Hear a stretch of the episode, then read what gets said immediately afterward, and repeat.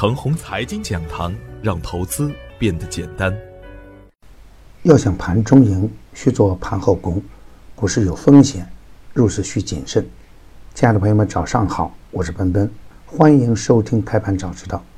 我今天和大家分享的主题是五月展望。节前的最后一个交易日啊，我使用的标题是刺激回撤会有限度。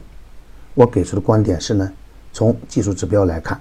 大盘的风险集体释放，有利于刺激回撤快速完成。两千九百九十九点的上方是中线资金的密集成交区。对于底部缩量回调的个股来说呢，随着大盘调整的深入，入场的机会也会慢慢显现出来。特别是成长性较好的个股，可以逢低布局中长线。通常的状态下，上升通道是第一次大回撤，都需要调整到。季均线的位置，有时或多，有时或少，但空间不会太大。如果只看均线，那是非常糟糕的。但大盘的大方向呢，是需要向上的。连续的刺激回撤完成以后呢，对于底部强势的个股来说，三间点的下方相对安全，所以下方空间有限，可以在研究量价关系和基本面的基础上，清仓去逢低潜伏。当大盘确认周稳以后呢？再补仓去做下个波段，连续的暴跌啊，不能看成股灾的开始。只要不碰业绩暴雷又大涨的个股，当大盘走稳以后呢，可以适当的积极一点了。只要不再跌破三零五零，或小幅跌破以后能够快速的回补，都可以看成积极信号。而大盘的实盘表现呢，最低达到三零五二点，与我设置的下限包出了两个点。然后就是震荡收红盘，底部筹码很好的个股，盘中出现了反包的好局面。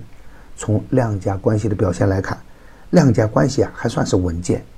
今天呢是节后的第一天，这几天在网上看到了各种不同的言论和观点，而五穷六绝七翻身的观点是很多人认同的观点。那我想说的是啊，我们是来市场求财的，首先要有大局观。只有学好量价关系，才能对市场做出理性的判断。从四月的十日开始警示风险，到当下，时间过去近一个月的时间，很多个股出现了大幅的回撤，很多新入市的朋友啊，真正体会到了什么叫做牛市亏钱。那我一直有一个观点：两千一九年呢，三二八八不是顶，这轮小回撤只是上升通道的刺激回撤。从大的局面来看。这样的回撤是为了走得更加的稳健。股票的行情啊，是中长期经济政策、资金活跃度共同作用的结果。可以参考过往的技术指标，但不能套用过往的走势。本轮大的行情首先是一个政策市，是政策托底形成的小牛市。从资金面来看呢，前期最大的单日成交额过万亿，是一个量价齐升的好局面。当前的资金还维持在六千亿的区间，资金的活跃度良好，中期向上的趋势不会改变。基于这样的观点，下方有几个关键的支撑位：一是当下的三零五零，这是前期增量资金的无群成本位，对于中线资金来说呢，不会轻易的砸到成本线的下方，这里的支撑也非常明显。下方的三千点大关口呢，是大盘的心理支撑位。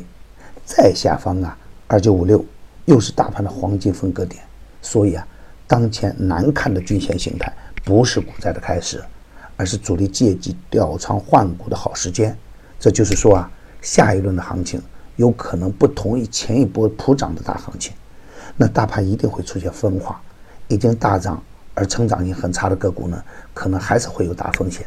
但是呢，对于成长性很好的个股来说，或中间受伤的主力来说，那么他们的主动自救也是一种必然，这里或许就是人们所说的震荡慢牛市的起点。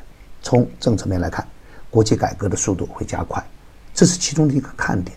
从行业的景气度来看，机械设备、元器件、计算机、化工涨价的维生素，中长期的芯片仍然是中线资金布局的重点。回调周稳以后啊，可以高看一眼。展望五月，大盘。不会出现快牛，但震荡走稳是大概率事件。五月的开端呢，值得期待。我节间提醒，不要空仓过节，目的只有一个，是连续性的暴跌之后，保持进可攻、退可守的仓位水平，有利于布局下个阶段。当然，选股啊不要去追高，对于回调时筹码变动不大的个股，要敢于买在绿盘走稳的阶段。大盘调整完成以后，中线机会会多于风险。对个股来说呢？关注它六十天均线的支撑位，可能会更加的稳健一点。牛散的圈子啊，天天赢盘，以专业专注为本，一直坚持逢低潜伏、长线短打的投资策略，精选的个股个个稳健，翻倍的牛股啊，再次到了潜伏阶段。专业的事交给专业的人去做，加入牛散的团队啊，胜过自己独自乱干。同时还有牛散成长秘籍免费赠送。详情可咨询客服 QQ 二八五二三六三三三幺，与牛散结缘呢，您将成为下一个牛散。送人玫瑰，手有余香。